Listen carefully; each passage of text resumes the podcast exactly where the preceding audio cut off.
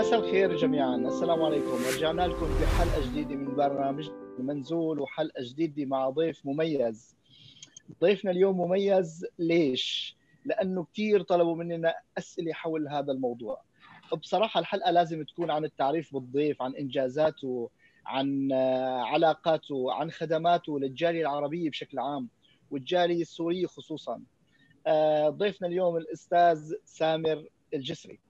سامر الجسري مدير مكتب محاماة مستشار قانوني ومستشار في التجارة والهجرة ناشط اجتماعي على مستوى كندا آه، بصراحة فعلا كانت الحلقة أنا حابب أحكي معه عن عن عن مسيرة حياته على الأقل بكندا عن طريقة وصوله لكندا خدم ولكن آل علينا وطلب مني طلب شخصي انه تكون. إحنا بدنا نعرج كنا على موضوع الهجرة ولكن أصر أنه نعطي الوقت الأكبر للنقاش حول موضوع الهجرة وبوعدك أستاذ سامر بدها تكون في حلقة ثانية عنك شخصيا بس مو هالمرة. الله يعافيك الله يعافي قلبك. نشرفنا بوجودك. وفعلا فعلا كثير كثير عم تجيني اتصالات وأسئلة ومسجات حول موضوع الهجرة إلى كندا. موضوع الناس متعطشة لتسمعه. حضرتك خبير بهالمجال باعتبار مستشار قانوني بمجال الهجرة. فأهلا وسهلا فيك أستاذ سامر معنا اليوم.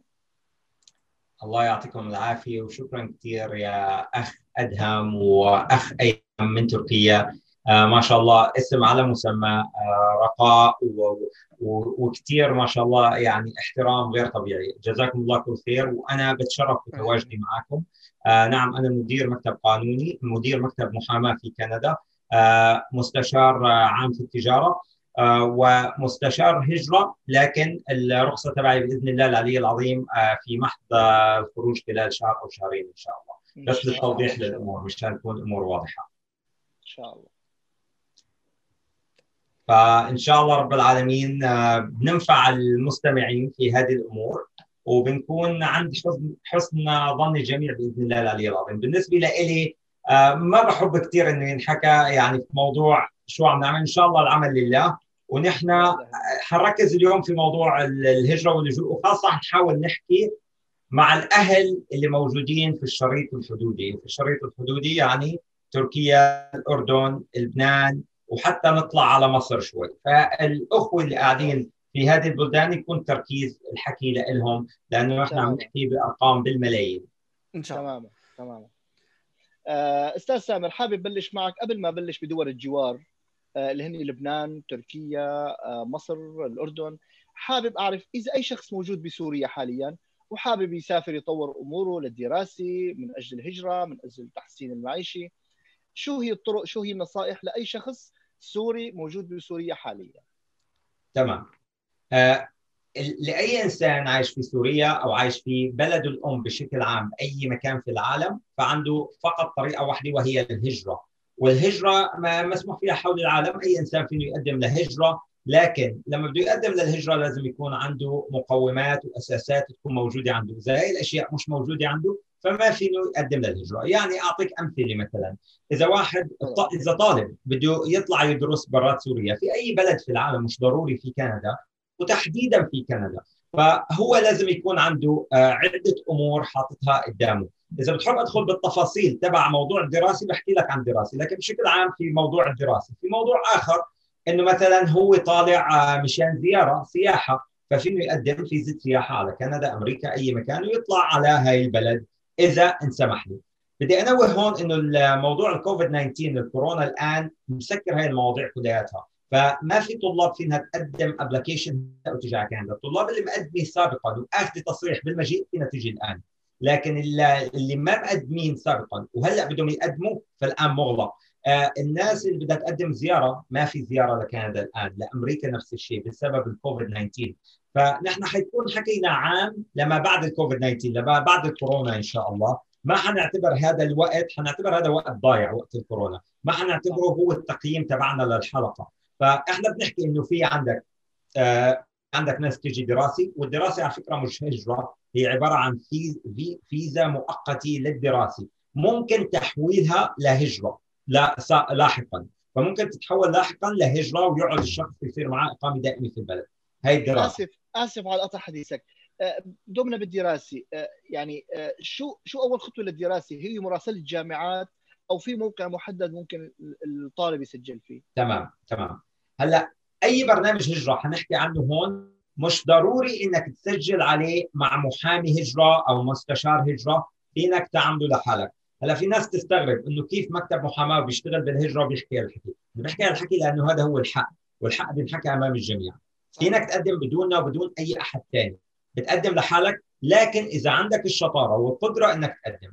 الناس بالعادة اللي بتلجأ لمكاتب أو محامين بيكونوا مش ما عندهم القدرة إنهم يقدموا يقدموا لحالهم. لأنه إذا صار خطأ بال application حيتأخر ال application كلياته. فالأفضل بيقول لك إنه ندفع المبلغ ونكون ما في ضمان على فكرة. ما فيش أي حدا بيقول لك موضوع هجرة مضمون مش لكندا لكل أنحاء العالم فحيكون الموضوع فيه اعذروني كلمة واضحة كذب. حيكون الموضوع فيه كذب. فأي حدا بيقول لك مضمون ما في شيء مضمون بالهجرة. لأنه في آخر اليوم في officer في ضابط هجرة يطلع على الأوراق وهو اللي بيعمل determination هو اللي بيقول إيه أو لا. ما في محامي المحامي أو المكتب القانوني اللي بيعمل لك إياه أو المستشار إنه يقرب لك قد ما يقدر. يخلي الموضوع عم يتقدم بأحسن صورة ممكنة تمام؟ فبتكون أقرب للقبول. لكن ما في قبول مضمون 100% أي حدا بيقول لك مضمون فأنت حط عليه إكس فورا حط عليه علامة. نرجع لموضوع الدراسي. الموضوع الدراسي بده يكون عندك مبلغ مالي. يعني إذا واحد ما معاه مبلغ مالي ما فيه يقدم على دراسي. ليش؟ لأنه الحكومة بدها تضمن إنه أنت حتدفع حق أقل شيء ست شهور أو سنة من دراستك مقدما. وبده يكون معك حوالي 10000 دولار تعيش فيهم لمدة سنة. يعني شلون؟ ما بدهم إياك تيجي لهون وتصير ع... يعني على عائل على الحكومة. تصير إنك أنت عم تتقاضى راتب من الحكومة. ما في راتب من الحكومة للطالب. انت international student ال international student بيجيبوا دخل عالي لأي بلد بيدخلوا عليها. خاصة بتكون أعدادهم في كندا أحيانا مو بعشرات الآلاف مئات الآلاف.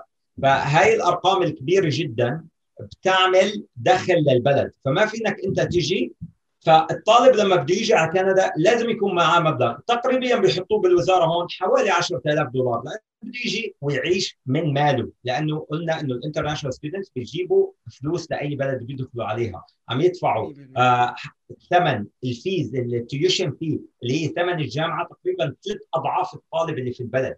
فهذه مبالغ كبيرة مبالغ ضخمه مو اي حد مشان هيك بيكون في منح من بعض الدول انه يجي الطالب يدرس. طيب فعندك بده يكون معاه مصاري. له لجيبته.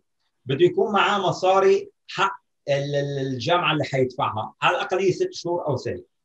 آه هاي الفلوس. نجت الشغلة الثانية. بده يكون هو طالب already إنه عم يقدم يكون طالب. فما بيجي واحد في بعض الأحيان بيجونا ناس مثلا مخلص بلا مؤاخذة صف ثالث أو رابع يقول لك أنا بدي كفي. ما فينك تكفي. انت أصلا ما عندك أوراق إنك أنت طالب ثانوية وجاي تكفي جامعة. فبده يكون عنده أوراق إنه هو طالب ثانوية ومخلص ثانوية وجاي يكفي جامعة أو جاي يكفي ثانوية أو يعني المهم إنه جاي يكفي دراسة ودراسة عليا. فهي الشغلة الثالثة. الشغلة الرابعة الفلوس نفسها إنه تكون معاه من مدة تقريبا ست شهور. لا يصح أقل من ست شهور. وإذا الفلوس مش معاه ممكن تكون مع أحد والديه يعني بندخل بالتفاصيل حتى. ممكن تكون مع أحد والديه بس كمان تكون من مده ما تكون هلأ دخلت لأنه بيفهموا هون وبيعرفوا إنه واحد دخل فلوس من حدا ثاني مشان بس إنه يقدم أوراق الهج... الدراسة. فهي الأمور كثير كثير مهمة. وفي عندك الأوراق اللي هي letter of acceptance اللي هي بتكون رسالة الجامعة أو المعهد اللي هو راسلهم ووافقوا عليه إنه يجي. هلا في بعض الأحيان وفي اللغة الإنجليزية. طبعا في لازم تكون أنت جايب كمان لغة إنجليزية مشان تجي تدرس. ففي بعض الأحيان بيكون في موافقة من الجامعة أو من المعهد مشروطة مش مش موافقة مفتوحة. فبتكون الموافقه الموافقة المشروطة إنك ترجع أنت تكفي دراسة عندهم هون للغة الإنجليزية لمدة ست شهور لأنك أنت ما جايب درجة عالية باللغة الإنجليزية. فهلأ إذا حدا مثلا ما عم نحكي حدا صفر إذا حدا مثلا بمرحلة ثالثه أو رابعة باللغة الإنجليزية وهو بده خمسة أو ستة مثلا. طيب وراسل الجامعة وأقنعهم إنه هو حيكفي دراسة معهم ويدفع حق دراسة الإنجليزي وأعطوه رسالة إنهم من موافقين بهالشيء هذا فهذا الشيء ممكن كمان. هي بالنسبة للدراسة. في أمور أخرى يعني ممكن الواحد بس يتدخل فيها أكثر بس هي يعني الأساسيات. الواحد إذا ما معه الأساسيات هاي ما يفكر بالدراسة. الدراسة شغلة كبيرة في كندا. آه مئات آلاف الطلاب بتيجي على كندا بتدرس وكثير من الهند ومن الصين. ذكاء غير طبيعي. بيعرفوا يحكوا لغات بشكل غير طبيعي. بيعلموهم أهاليهم مشان يطلعوا من الهند ومشان يجوا على بيئة أفضل بالنسبة لهم على كندا. فبتلاقيهم من هن وصغار عم يتعلموا إنجليزي لأنه في حلم عندهم يجوا على كندا. فيا ليت يكون في عندنا اهتمام من الناس اللي يعني من أهاليها اللي هي الستارت المتوسطه انهم يبلشوا يحطوا الفكرة إذا هن عن جد بدهم يجوا على كندا والأب راحت عليه يعمل استثمار بابنه أو ببنته. إنه ركزوا على موضوع يدرس إنجليزي يخلص دراسي آه ولو معهد أو دراسة ثانوية. وبعدها لما بيقدم على كندا تكون الشروط الأساسية اللي قلنا لكم. مبلغ يعني مش ما عم نحكي 100000 ولا مليون دولار. مبلغ 20000 دولار 10000 للجامعة 10000 15000 17000 تقريبا. اللي هي ما بين جامعة tuition لأول ست شهور وما بين مصاريف أول سنة. فيكون على الأقل معاه المبالغ هذه الطالب أو أنتم مجمعين له اياها يكون دارس ومتحسن بالإنجليزي تقريبا أنتم هيك بتكونوا تقريبا ضمنتوا الموضوع إنه ابنكم حيطلع يدرس في دوله غربية إن كانت كندا أو ألمانيا أو أوروبا أو وين ما كان تقريبا بتتشابه كثير الأمور. آه هاي بالنسبة للطلاب. تفضل أخي أدهم. آه قبل ما ننتقل لسؤال ثاني بعد إذنك ايهم قبل ما تسأل أستاذ سامر مكتبكم بوفر خدمات آه لأي طالب حابب يتواصل مع مكتب نظامي؟ لأنه أنا بعرف مكتبكم ومصداقيته وحضرتك شخصيا فنحن نفخر آه والله مو دعاي بس ان نفخر نقدم مساعدة لحدا بسوريا على الأقل من مكتب نظامي. فإذا بيوفر ممكن نحط رابط أو تليفون أو website أو ما بعرف تفضل. المكتب عندنا في مدينة مسيساغا آه اللي هي في ال GTA Greater Toronto Area آه المكتب فيه أكثر من محامي هون. آه ونحن بنوفر هاي الخدمات. طبعا بتبدأ الخدمات بشغله اسمها consultation وال consultation بالعادي بتكون للي بداخل البلد يعني استشارة. آه للي داخل البلد بيجوا على المكتب. لكن للأسف وهذا كثير بيحزننا وحتى نحن متضايقين نفسيا إنه شغلنا صاير من البيوت وناقلين طابعاتنا والفاكس والمعدات كلها كل واحد على بيته. بشغلنا من البيت في الوقت الحالي. ففي الوقت الحالي حتكون المقابلات كلها عن طريق برنامج ال Zoom إن شاء الله أو برنامج إحنا بنستعمله اسمه StreamYard بنبعث الرابط لل client للعملاء والدفع بيكون عن عدة طرق. آه نحن يعني أسعارنا تعتبر مخفضة بالنسبة للباقيين لكن في أسعار وفي لها يعني آه آه يعني الاستشارات في ناس كثير بتحاول تتواصل معي يشهد الله بالمئات أو بالآلاف على ال inbox بال Messenger وأنا كل مرة بعتذر. الناس حتعرف عن طريق كل حلقة بطلع عليها إن كان هون على التلفزيون العراقي عندنا في كندا. بيعرفوا إنه اسمي سامر جسري أو سام جسري فبيعرفوا يطلعوا اسمي على ال Messenger. وبيصير في تواصل كثير بعد كل حلقة أخي ايهم وتأكدهم أنا بعتذر من كل إنسان ما حقدر أجاوبه على ال Messenger. أنا ما بجاوب ال Messenger لأنه شيء مستحيل وأي حدا بيشتغل بال social media حتى ايهم بيعرف إنه هذا الشيء صعب جدا. فاللي بده يتواصل معنا في رقم للمكتب وفي سكرتيريا للمكتب بيتواصل معهم بشكل رسمي على الواتساب و وبعد ما يتواصل معهم على المكتب على الواتساب إحنا بنعطي أول سؤال أو سؤالين مجانا. فإذا واحد قالنا أنا فورا لجوء فورا بنقول له على السريع بأجوبة سريعة إنه بينفع أو ما بينفع مشان ما نضيع وقته. آه إذا قالنا هجرة والهجرة فرق عن اللجوء. إذا قالنا هجرة وقتها بناخذ مجال ثاني له أوكي لازم تعمل استشارة. عندك سؤال أو سؤالين بلاش بيسالنا سؤالين أو سؤالين مجانا بيسالنا سؤال أو سؤالين مجانا وبعدها بندخل في موضوع إنه يملأ الطلبات مشان يبدأ استشارات رسمية مدفوعة الثمن. هاي بالنسبة للمكتب. شكرا كثير للسؤال أخي أدهم وأيهم. يا أهلا وسهلا واجب. طيب آه اللي راح أسألك اياه كالتالي هو شو هو الخطوة الأولى للهجرة؟ يعني بعد القرار. آه. طيب آه الخطوة الأولى للهجرة. الخطوة الأولى للهجرة بتبدأ بإنك تاخذ قرار أول شيء أول شيء قرار أنت وعائلتك إنكم بدكم تهاجروا من المكان اللي أنتم فيه. وين ما كانت هاي الرقعة على الأرض؟ فلما بتاخذوا هذا القرار قرار الهجرة بتخططوا لقدام. ما تاخذوا القرار إنه إحنا بدنا نهاجر بسبب حالي خاصه صارت هلا. لأنه هذا القرار بيكون متأخر واحيانا كثير ما بتزبط الهجرة وبيضطر الإنسان إنه أحيانا يعني عذرا ما بعرف الكلمة اللي شلون تنقال بالعربي ممكن إنه يتشرد أو يصير في مكان غير المكان اللي هو بده إياه. فيضطر إنه ينتقل من بلد لبلد لأنه هو ما مخطط صح وطلع القرار مفاجئ. دائما ما تخلوا قراركم مفاجئ. اللي بده يهاجر يفكر لقدام لسنة وسنتين وثلاثة. يعني قبل لا تضيق الأمور عليه ويصير عنده مشاكل أي بلد عم نحكي مشان ما نخص أي بلد. إن شاء الله كان هو في أفريقيا أو إن كان في روسيا أو في أي بلد حتى سكوتلاند. ففي اي بلد هو بده يهاجر من هذا البلد بده يجي من سكوتلاند على كندا فيفكر قبل لا يبدأ الموضوع إنه هذا مشروع وهذا المشروع مثل أي مشروع بده استثمار وبده شغل ويحط قدامه النقاط اللي بده يشتغل عليها ويبدأ يشتغل عليها. هلأ أنا بيهمني كثير أحكي عن آه شو هي أنواع الهجرة أخي أيهم وأخي أدهم لكندا لأنه هاي بتعمل فرق كثير للمشاهد. بالضبط. بتحبوا؟ أكيد. يا ريت. تفضل. طيب. أنواع الهجرة لكندا أنواع كثيره جدا وما فينا ناخذها لا بحلقة ولا بحلقتين ولا بعشر حلقات لأنه أنواع الحلقة أنواع الهجرة لكندا قائمه طويلة لكن نحن حناخذ أهم أنواع الهجرة لكندا.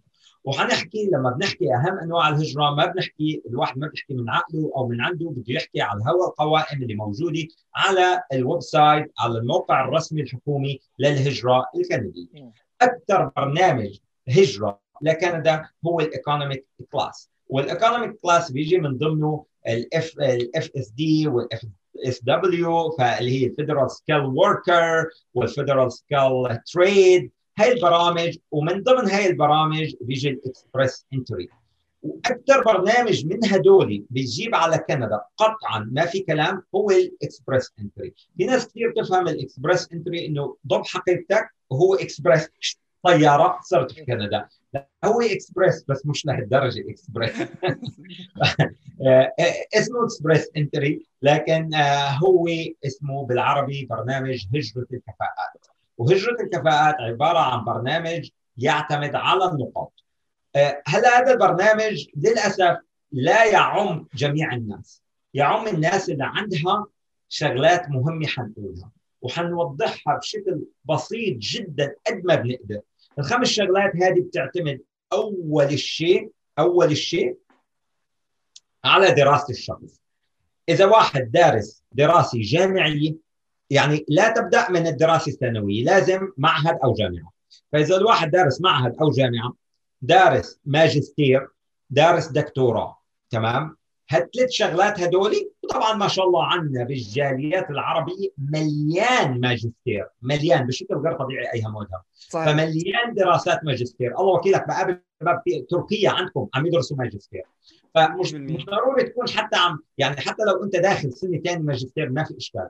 فهلأ في عندك دراسات عليا. واحد الشغلة الثانية نرجع على الشغله الثانية خبرة في مجال الدراسة. إذا الواحد مخلص دراسي يكون عنده خبرة. ال minimum هي سنة أو سنتين لكن كل ما زادت كل ما كانت أفضل. فأنا بقول ثلاث سنين فما فوق. فإذا واحد مشان ياخذ كل النقاط فإذا واحد عنده دراسة عليا ماجستير ومخلص مهندس كمبيوتر في أي دولة في تركيا في الأردن في لبنان وين ما كان. هون عم نحكي عن طبقة دارسة وعم تشتغل. تمام؟ ففي عندنا وفي أي مكان في العالم. هذا هجرة.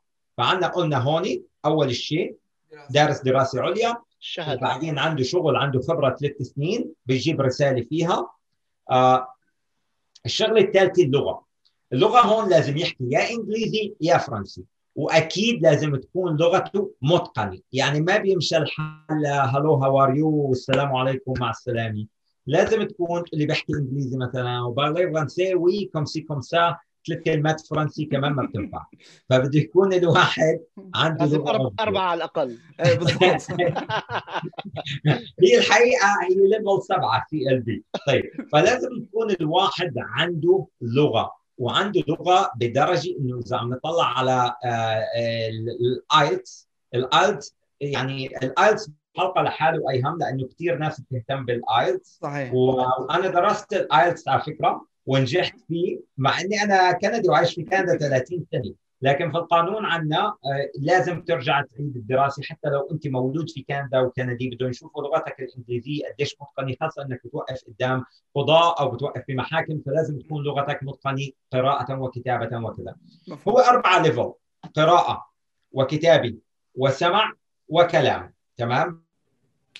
فموضوع ال IELTS موضوع يعني هذا لحاله مثل ما حكينا بده حلقة خاصة لأنه آه، يعني الناس في كندا حتى اللي عايشين في كندا أحيانا بدهم يدرسوه هو بيكون في أربعة category يعني دراسه أربع دراسات اللي هي السبيكينج وليسننج ورايتنج وريدنج فال يعني فبدك تجيب درجات عالية فيه هلأ نحن في داخل كندا اللي عم يدرسوا دراسات عليا أحيانا بيضطروا يدخلوا اكاديمي فيه. هلأ المطلوب للهجرة مش اكاديمي جنرال فبيكون أسهل بشوي. آه هلأ نرجع لموضوع ال Express Entry. ال Express Entry اللي هي هجرة الكفاءات بده يكون عندنا مثل ما قلنا أول شيء إنه الواحد يكون عنده دراسة عليا ويكون عنده آه، خبرة شغل خبرة عمل ثلاث سنين أقل شيء مثلا. مشان يكون آه، قوي ويكون عنده اللغة آه، ب level عالي. هلأ إذا سجل وال level أقل بشوي بس هو ضامن إنه لسه عم يدرس وحيجيب level أعلى. ففي عنده سنة. خلال السنة هذه بيكون هو موجود في موجود بال مثل ما بيسموه مش ال pool موج... يعني موجود بال applic يعني مفتوح له الملف. فإذا هو فتح ملف على الإنترنت بيكون ملفه مفتوح لمدة سنة. خلال هاي السنة فينه يعمل تطوير في الملف. فإذا هو عنده شهادة ماجستير ما خلصه بس بدها ست شهور فينه يرجع يجدد إنه هو أخ... إنه هو أخذ الشهادة. إذا عنده لغة فينه يعمل update أكيد. إذا هو عنده لغة بس level 6 بس رجع يعمل اختبار وراح جايب سبعة ونص ولا 8 بوم بترفع نقاطه فبيضل عم يعدل بالملف فهذا الشيء موجود. هلأ النقاط اللي بتطلبها الحكومة بالعادة لهذا الملف هي ما بين 450 و480 نقطة للسنوات الماضية اللي هي سنة 2019 2020 آه وتقريبا هلأ في 2021 حتكون تقريبا نفس الشيء يعني بتطلع وبتنزل ما بين 450 457 460 464 بهالمجال هذا. فبتلاقيها عم تطلع وتنزل وممكن تعمل مونيتور عليها ممكن تشوفها على الإنترنت شو النقاط على جوجل حتى شو النقاط تبع ال Express Entry آه بهذه الأيام. آه فإذا واحد ويجينا على شغلة مهمة جدا الرابعة العمر. يقولوا لي العمر له أهم طبعا كندا بلد مشان الناس تفهم. آه هذا الموضوع كثير مهم أخي أيهم وأدهم. كندا مش بلد عم تعطي هجرة وناس تيجي لهون بالمجان. كندا مثل مثل أي بلد ثاني في العالم. كندا بتربح من مجيء هذه الناس. تربح مباشرة ما حتربح منك. ناس تفتكر أوه كندا جابتني حتربح مني اولادي في ناس هيك بتفكر لا لا لا لا الموضوع مش إنه تربح أولادك ولا كذا. إذا ما أولادك حيجي أولاد ناس ثانيين حيجي أولاد ناس من الصين من فيتنام من كوريا من أي مكان. هي ما مركزة على العرب أو غيره. ما همها هذا الموضوع ما عندها تفرقة بهذا الموضوع. اللي هامه إنه تجيب جيل آه عمره قليل. بدها ما بدها الناس اللي تيجي على كندا. هلأ إذا إجوا بطريقة ما بأي برنامج أهلا وسهلا. إذا وصلوا. لكن هي على مين مركزه؟ مركزه على فئة الشباب لأنه الشباب في عندهم 30 40 سنة لقدام ينتشوا لهي البلد. بينما بيجي واحد عمره 60 سنة. طيب حتى لو هو دكتور بال 64 سنة تقاعد في كندا. بعد أربع سنين تقاعد الدكتور وأخذ راتب حكومي تقاعد. طيب شو شو استفادت كندا؟ تمام؟ هلأ أكيد اللي فينه يجي يجي. لكن التركيز في هذا البرنامج على الأعمار الصغيرة. طيب شو الأعمار الصغيرة؟ شو هو ال minimum؟ ال minimum أقل شيء هو 18 فينه واحد يقدم Express Entry وهو عمره 17 لا ما فينه 18 وقديش أكبر عمر؟ ما في أكبر عمر. فينك تقدم شو ما كان عمرك. لو عمرك 70 سنة لكن حتاخذ صفر نقاط من ناحية العمر.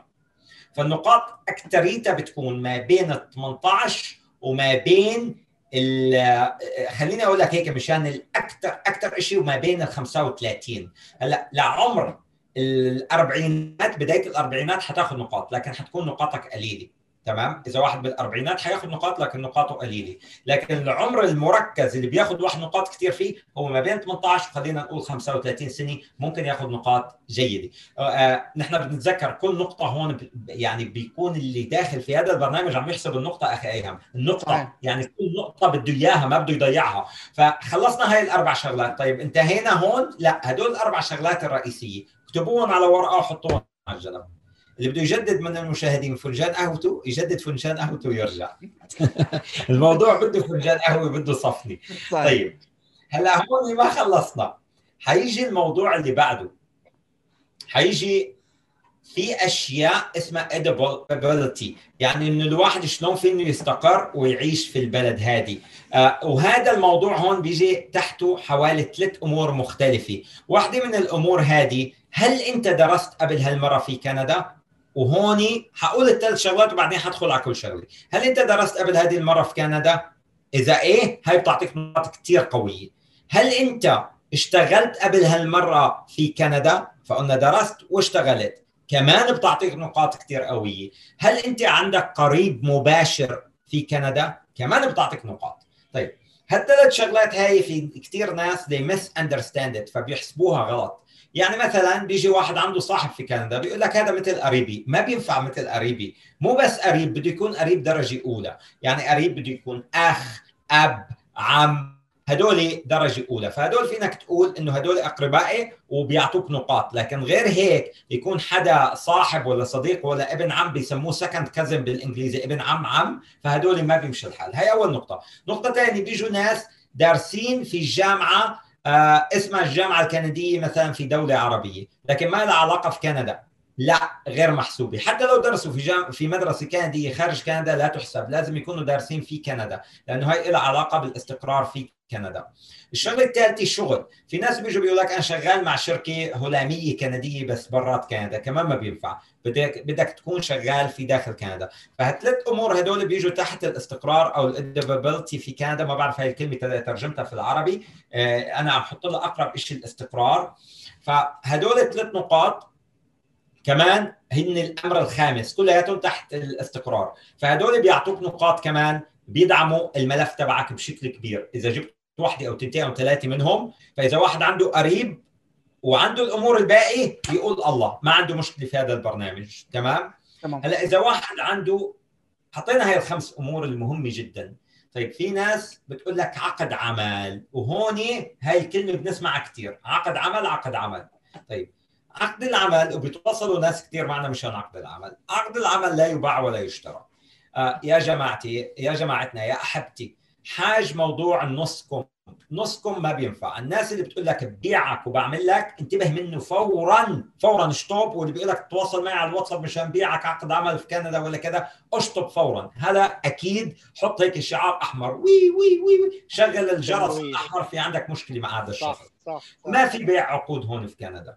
ما في حدا العقد ملزم هون في كندا. اللي بده يعطيك عقد يعني إنه هو شركة حقيقية شركة شيل شركة مايكروسوفت شركة بيتزا هات بدها تعطيك عقد لأنك يعني بلا مؤاخذة مو لسواد عيوني ولا لزراق عيوني ولا لخضار عيوني. بدها تعطيك عقد أنت متراسل معاها وأنت عن جد بتعطيهم شيء ما موجود عند الكنديين ليعطوك عقد. والعقد هذا حيكون سنوي أقل عقد بيكون حقه 60 70 80 ألف دولار. طيب هاي الشركة إذا أعطتك عقد بدها تلتزم بهذا العقد يا أما أنت فينك تيجي لهون وتحاكمها. فأكيد ما حدا حيعطيك عقد بالساهل. العقد ما في شراء عقد. اللي بده يجي لهون ويكون معاه عقد مش لعبه بده يكون عن جد هو مدور على عقد وملاقي شغل في كندا عن طريق عقد. لكن العقد أكيد بيعطيه نقاط بتنط تقريبا يعني نص النقاط اللي بده يجمعها. فليش الناس تلحق العقد؟ لأنه العقد ممكن يعطيك 200 نقطة زيادة. فممكن يصلح لك كل النقاط تبعك. معي أخي أيهم؟ ممكن النقاط كلها تنط لفوق بسبب العقد. طيب نجي غير العقد. شو في شيء غير العقد بيرفع النقاط بشكل خطير إنه حتى بتصير يعني أنت خلص داخل داخل. في شيء اسمه ال PNP Provincial Nominee Program هذا ما كثير سمعانين الناس عنه ما بعرف إذا سمعانين يعني كمان فيه. المعلومات اللي حكيت عنها كلها بعرفها أنا 100% هاي هاي هاي جديدة. تفضل. تمام. ال PNP ال PNP هو برنامج آه ال province المقاطعات عندنا في كندا. فالحكومة الفيدرالية مشان ما تكون على كل الموضوع بتعطي أحقية للمقاطعات لكل مقاطعة إنه خذوا جيبوا ناس لكم مشان تعملوا تكثروا عدد سكانكم وتعملوا اقتصاد أحسن خاص في المقاطعة، لأنه نظام الحكومات عندنا في كندا هو نظام حكومات ثلاثي، ففي عندنا الحكومة الفيدرالية وحكومة المقاطعة وحكومة المدينة، وكل وحدة لها اختصاصات لا تتعدى عليها الأخرى، أعلى شيء الحكومة الفيدرالية، فالهجرة تابعة للفيدرالية، لكن الهجرة الفيدرالية بتعطي بعض الأمور بتخصصها للمقاطعات وبتصير تحت إيد المقاطعة. فهلا مثلا مقاطعة أونتاريو مثال عندها 10000 أو 15000 ملف في السنة بتتحكم فيهم هي. فبتقول بتصير أنت بتراسل المقاطعة مباشرة. فأنت بتراسل مقاطعة سسكاشوان بتراسل نوفا سكوشا بتراسل ألبرتا بتراسل كيباك. كيباك لها برامج خاصة لحالها فالأفضل ما ندخل في موضوع كيباك لأنه حتى المستشارين في كندا إلى مستشارين خاصين فيها كيباك فهي صايرة دولة في داخل دولة. فنرجع على موضوع آه آه، أونتاريو مثلا. فأنت فينك تروح تدور على الإنترنت على ال PNP وال PNP عندهم pool خاصة فيهم. pool معنات pool معناتها بالعربي هي ترجمة حرفية بتصير مسبح لكن هي مش مسبح. سباحة. إيه فال pool هي مثل اللي بيحطوا فيها يعني شو بدي أقول لك؟ كأنه في صندوقه أرقام وعم تلف. فهذه بيسموها pool هون آه. فال pool هذه هي اللي بتدخل فيها انت اسمك ومعلوماتك وبيصيروا يختاروا منها. تمام؟ ففينك تقدم على ال provincial مباشرة. إذا أنت ملاقي حالك في عندك شيء كويس ممكن ال province تختارك مشانه مثلا province أونتاريو. فأنت تقدم مباشرة على ال province أونتاريو بدك والها شروط شروطها طويلة ما حندخل فيها هلأ بس ممكن أي واحد ينظر لها على الإنترنت PNP اونتاريو أو بيتغير أول حرف من البرنامج ال PNP على هوا المقاطعة. فإذا أنت ألبرتا أو نوفا سكوشا فممكن يصير قدامها N ان ان بي ام بي ولا ان اس ام بي بي ام بي وبهالشكل هذا. ففي هاي البرامج تختلف ومتعددة وطويلة وكل وحدة لها شروطها. لكن إذا لقيت حالك مثلا في مقاطعة محتاجة ناس أكثر شيء فوق بألبرتا مثلا ومسهلين أكثر شيء فأنت فينك تراسل هناك مباشرة معاهم وتدخل في البول تبعهم وإذا تواصلوا معك طبعا أنت مش لحالك داخل. فإن إذا بدهم يختاروا عش... مثلا هناك 5000 في السنة مثلا حيكون له داخل 50000 واحد من حول العالم.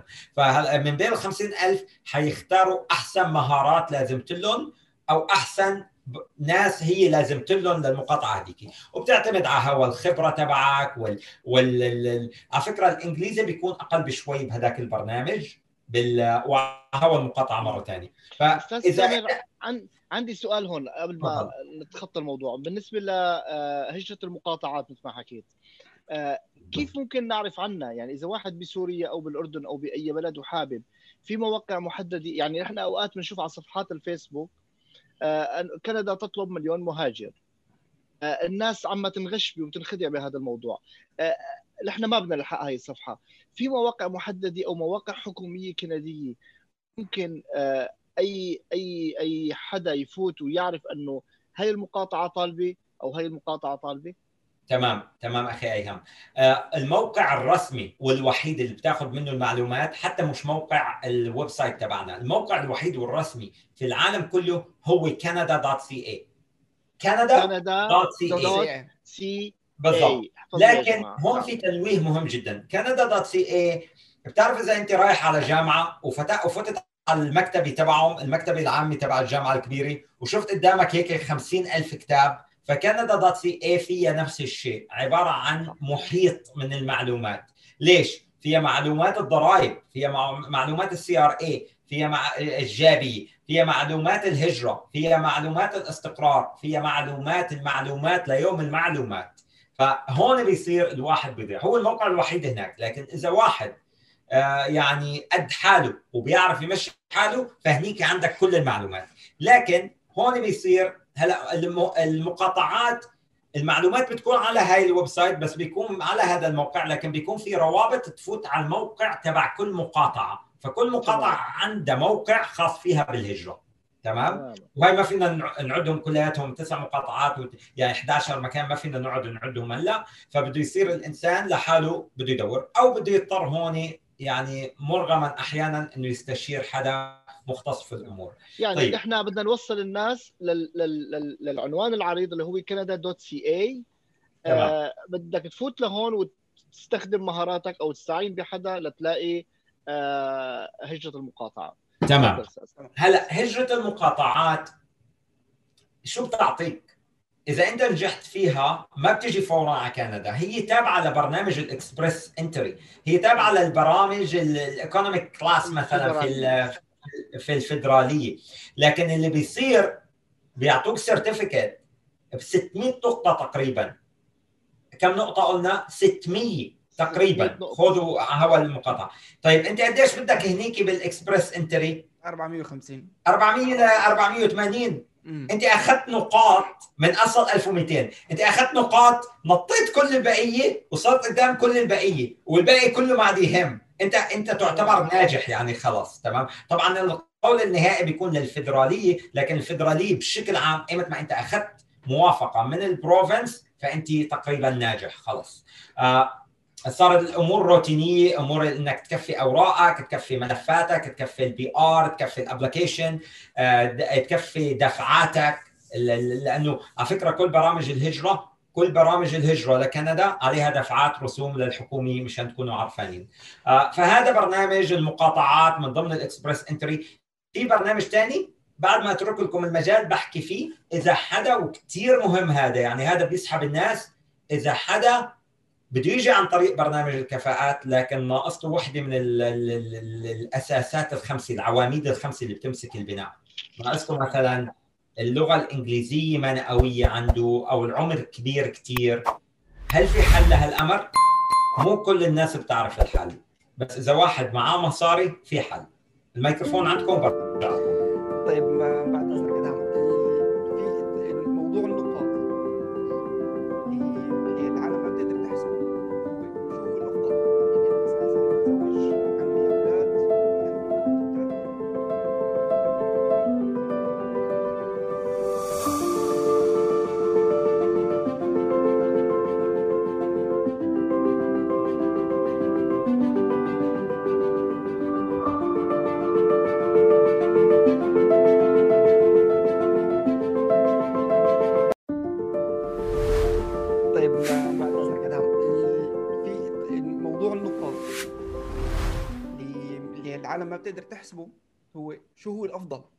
مثلا إذا أنا متزوج عندي أولاد هل نقاطي بتعلى ولا بتوطى إذا أنا الأعزب نقاط أعلى.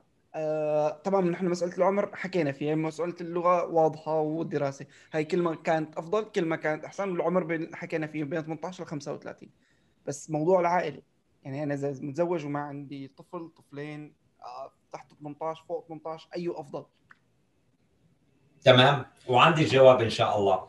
بس الجواب آه، شوي مش بالسهولة هذه ليش؟ يعني ما فينا اعطيك أبيض وأسود فيه بشكل عام الما متزوج نقاطه أحسن بشيء بسيط تمام؟ بشيء بسيط بتزيد نقطتين هون أربع نقاط هون نقطتين هون لكن خلصنا لا ما خلصنا الموضوع وين بيتحسن؟ بيتحسن إذا زوجته معاها شهادات عليا ولغه إنجليزية أو فرنسية آه. هون بيصير المتزوج علامته أحسن لأنه في قسم بنهاية ال application عن ال spouse.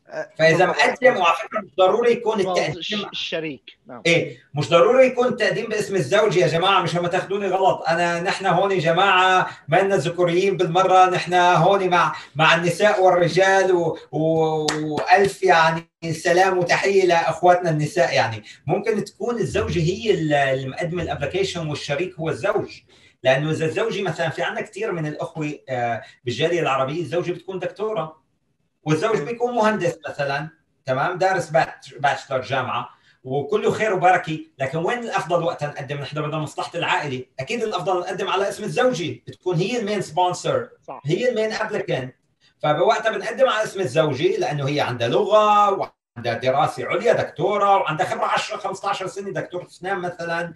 فبنحط الابلكيشن باسمها. وبنلحق الزوج تحتها. فيها. فبنحط الزوج تحتها وبيصير طبعا. لما بتيجي الأوراق عم تيجي الاثنين نفس الشيء وبيجوا نفس الشيء مع بعض. فوقتها بنضيف الزوج وقتها بترتفع نقاطهم اثنيناتهم. ليش؟ لأنه الزوج عنده علامات عالية كمان والزوجة علامات أعلى. صاروا ضمنه آه، علامات كثير لكن في حال الزوج والزوجة آه، آه، ضعيفين واحد مثلا عارفان حاله بده يتجوز وحده بس هي مثلا ما عندها الخبرات وكذا وكذا والدراسي فالأفضل إنه يكون أعزب وقتها. نحن ما عم ندعو للشباب إنه يضلوا عزابين.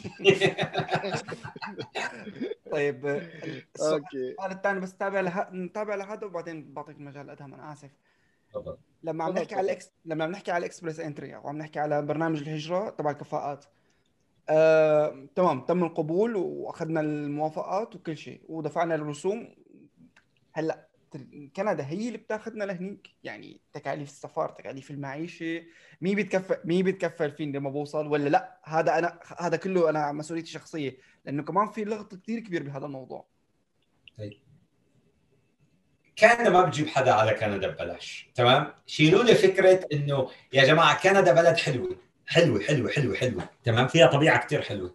مثل تركيا وهيك. بس المشكلة عندنا إنه في شتاء كثير وهذا موضوع هذا حلقة حلقه بنحكي عن أجواء كندا. فكندا بلد حلو وكندا بلد فيه فرص. شو معنات في فرص؟ طيب ما في فرص بالدول العربية؟ أكيد في فرص بالدول العربية لكن هون في فرص كبيرة للشباب في كندا تمام؟ فإذا هو اشتغل. هلا في شباب بعرفهم من يوم اللي اجى لهلأ بلا مؤاخذة عنا بالحمص مبلط قاعد مثل ما حطيته مثل ما جبته. يعني في الكرتوني ما ما انفتحت الكرتوني مثل ما هو قاعد. يا عمي شغله ما في تشغيل خلص. حاطط الارجيله وقاعد. طيب شو جابك على خلي الارجيله وخليك قاعد هنيك. طيب نرجع. فبلد كندا بلد للناس اللي بدها تجتهد وتوصل. وأقسم بالله شباب شباب حاعمل حلقات في قناتي قريبا. آسف ما بعرف يعني أحكي لكم عن الموضوع. حتكون حلقات آه، اجتماعية. واشتريت الميكروفون اليدوي وكل هالكلام هذا. فحنزل على الشارع وأعمل مقابلات مع أصحاب مطاعم وصلوا لهون على الصفر ما معهم مصاري. والآن عنده مطعم ومطعمين وثلاثة خلال أربع خمس سنين. لا سرق مصاري ولا عمل شيء. الرجال اشتغل إنسان عصامي. لكن هون في مجال إذا الواحد حط وحط جهد وحط 18 ساعة في اليوم ونام كم ساعة ما بيروح تعبه على الفاضي. إذا فكروا بذكاء واشتغل وعنده لقمة طيبة ولا عنده شغل طيب ما بيروح تعبه على الفاضي تمام؟ فبينما في بعض البلدان حول العالم وين ما كانت بتلاقي الإنسان بيشتغل بيشتغل بيشتغل بيروح تعبه ما ما عم يطلع له شيء. هذا شيء معروف. كثير دول حول العالم هيك. فكندا يس تعطيك هالشيء. تعطيك أمان تعطيك جواز آه، بتعطيك آه، آه، آه، طيب هل كندا معناتها 100% هي بلد الجنة؟ لا كندا مش جنة مثل ما هي فيها أشياء كويسة فيها أشياء سيئة. من الأشياء السيئة البرد من الأشياء السيئة ابتعادنا عن المساجد في مساجد كثير مئات المساجد. لكن مو مثل لما بنكون دولة عربية بتكون مساجد جنبنا وعم نسمع صوت الأذان تمام؟ ف يعني بيصير شوي ابتعاد عن المساجد إلا إذا أنت مهتم وأخذت أولادك وعرفت تربيهم. آه الشغلة والبرد آه الشغلة الحاله الاجتماعيه إنه الناس عم تشتغل كثير وما في مثل عندنا بالدول العربية إنه كل شوي عم تزور فلان وتزور فلان. هاي الشغلات الثلاثة هي اللي بتخفف من مجال إنه كندا هي هي الأفضل. لكن على مجال العالم على المقياس الأوروبي والعالمي الغربي فكندا هي دائما بمرتبة أولى ثاني ثالثه بترجع يا أولى يا ثانية يا ثالثه يا أولى يا أولى يا أولى ثاني ثالثه فدائما هي بالمقدمة من ناحية المعيشة كبلد حول العالم. نرجع على موضوع اللي سألتني عليه. كندا بتجيب الناس لا كندا شو تجيب الناس ببلاش؟ في ناس فهمان الموضوع غلط. كندا ما بتجيب حد ببلاش. أنا بقصد بس على بالمرة. مو بس بال Express Entry بكل برامج الهجرة. مع ال Express En كل برامج الهجرة. مع ال Express Entry كندا ما بتجيبهم ببلاش. بتدفع حق تذكرتك وتذاكر أولادك والهوتيلات اللي حتقعد فيها في البداية. وبتدفع حق شو بدي أقول لك كمان؟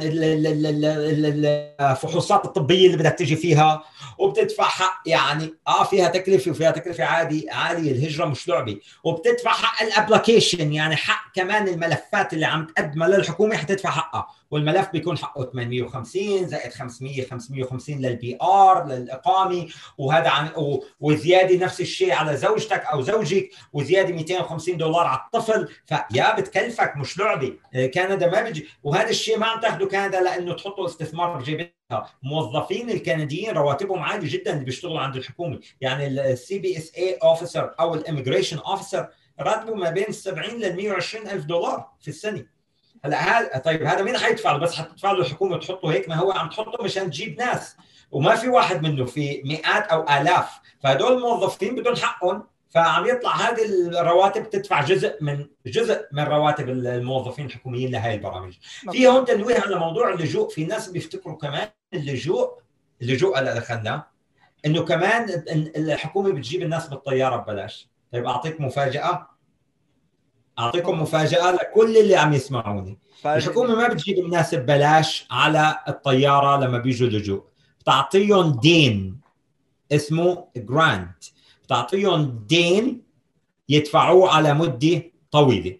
لكن ثمن الطيارة للشخص وأولاده بيدفعوه على صح ولا لا أخي؟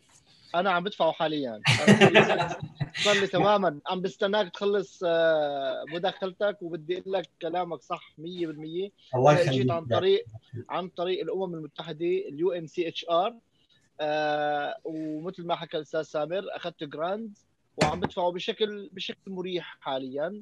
قسط شهري لا مريحين جدا الجماعه تماما. حتى إذا ما أنا قادر تدفع بيستنوك إذا ما اشتغلت بيستنوك أول سنة ما بيطالبوك بأريحية لمدة ثلاث أو أربع سنوات وبدون interest بدون فائدة والحمد لله. فالأمور مثل ما حكى الأستاذ سامر تماما ما حدا عم يجي ببلاش. فعسيرة الهجرة أستاذ سامر آه، متابعينا بالأردن ولبنان وتركيا ومصر صاروا شربانين فنجانين قهوة وعم يستنوا نبلش معاهم. ف... آه، بدي انتقل أنا وياك آه، من سوريا لدول الجوار. لأهلنا بالأردن بمصر بتركيا بلبنان تحديدا للأربع دول. ممكن ممكن بدول ثانية السودان مثلا. آه، كيف فرص القدوم إلى كندا؟ هل يجب أن ينتظروا المفوضيه لحتى تعطيهم الفرصة؟ أو في عندهم طريقة في مجال للتقديم؟ كثير بيسألوني كيف بدي أقدم شو بدي أعمل؟ آه بدنا خبرتك بهالمجال أستاذ تمام. بس في عندي تنويه بسيط بالنسبة للجوء لأنه كثير مشان نعطي حقه ونعطي البلد كندا حق. آه اللاجئ آه الواحد اللي بيجي على كندا. آه، أنا على فكرة بالنسبة لموضوع التذاكر الطيران أنا آه، كمان شريك وعضو في مؤسسة اسمها CCR اللي هي Canadian Refugee Council وهي مؤسسة CCR وهي مؤسسة آه، غير ربحية ضخمة جدا في كندا بحيث إنه هي بتحارب الوزارات في كندا لتعديل شروط اللاجئ و, و, و, و يعني طلع حتى حتى فوق ما البلد عم بتجيب لاجئين في مؤسسات ضخمة بتحارب لحقوق اللاجئين أكثر.